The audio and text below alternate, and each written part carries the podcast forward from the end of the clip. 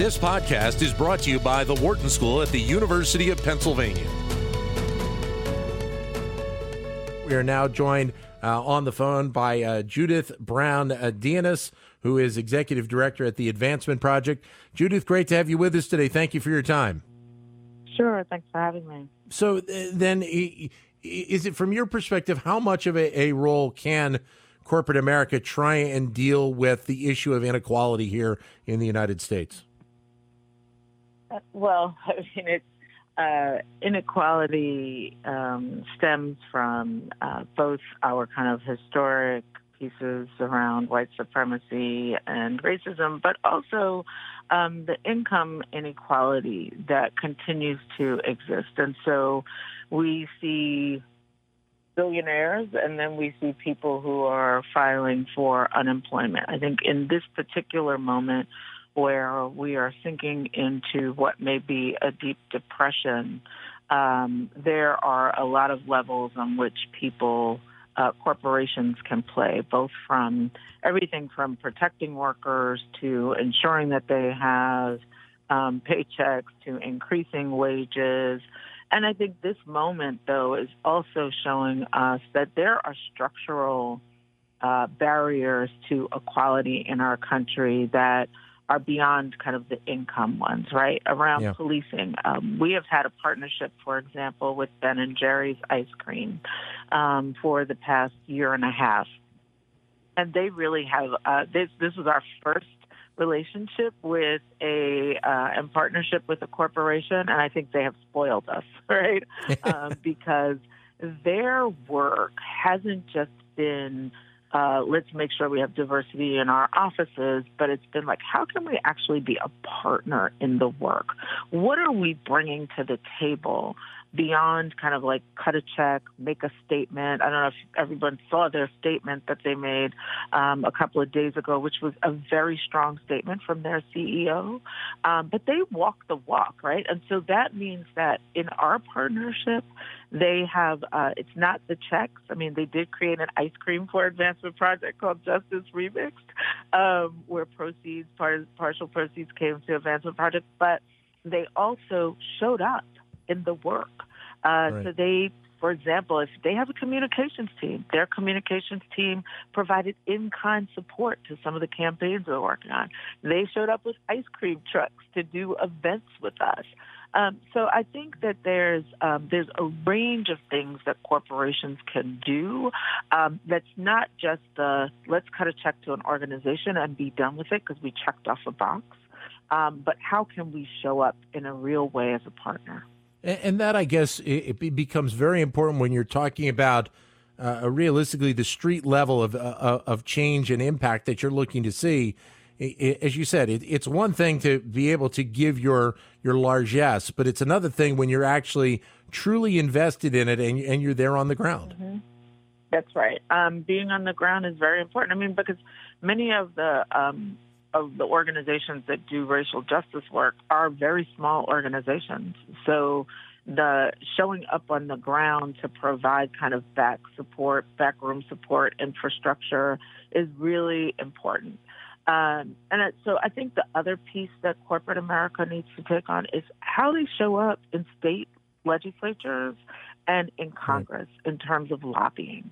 You can't, um, you know, it's like the police officers. They take a knee at, at 3 o'clock and tear gas you at 9 o'clock, right? yeah. Um, corporations can't cut a check today and then show up tomorrow and fight against um, uh, family leave or um, or paid sick leave or all of those things that are the structures that keep these inequalities don't go to Congress and lobby against them, but you gave a check to a racial justice organization to make you feel good in the moment, right? Yeah. So, um, you know, you're part of ALEC, right? The American Legislative Exchange Council, and you're, you know, you're part of that, and and they're putting together legislation that undermines communities of color so that they can't thrive, and so they're, you know, so it's it's it's a range of things about how are we going to be really walk the walk? How are we going to be a partner? And who are we listening to, right? Um, if you have, I, I swear, people, if you walk into a meeting in corporate America and there are no people of color and there are no black people, you should know there's something wrong. Right. Because this is not the this is not the world that we live in right now, or should not be the world that we live in right now. And so, who are we listening to? Who are our lobbyists? Right? What are they bringing to the table? Do we have a partnership with like an NAACP, an Advancement Project, an Urban League, or Color of Change, who can say to us, in this legislative fight, here's the stance that we need you to take. So, are are you are, you optimistic that some of the discussions that are starting to occur right now are, are going to be able to lead to something substantive. And and I say that knowing that you know some of the dynamics that we have in Washington D.C. and even to a degree at the state levels, uh, you know, across the United States, they're not real good right now. We're not exactly in a great political uh, political landscape at Right. this point. Well, you know, um, so I do this work. I went I went to Penn undergrad, worked Yep. undergrad actually, um, and learned my my politics there at um, at University of Pennsylvania. And I will tell you that uh, I'm I do this work because first of all, I just I'm a justice warrior, but second, I'm an optimist, and so yes, this moment looks really dark. Um, people are being beaten in the streets and we've never seen the likes of this. I mean, at this scale. Um, but I'm optimistic that at the end of the day, what we're going to do is we're going to take this moment and put it into a movement, right? And that it's going to be continuous work. And so I think that even on this side, you know, when I think about like Colin Kaepernick took a knee Yeah. and people criticized him, he got fired from his job. And now we see cops taking a knee. Now, I don't think it's necessarily, you know, it's really in solidarity, but, you know, but the thing is that Colin Kaepernick showed the way for some people. And so here we are, all, you know, a few years later saying, okay, um, we need to stand against this. So in some ways, it feels like we said that a few years ago. We said that decades ago. We said that, you know, and but this is a journey. This like um, the American story and the who we want to become as America is a journey. And so I'm optimistic that this moment will put us a little closer to where we need to be. It's not going to get us across the finish line.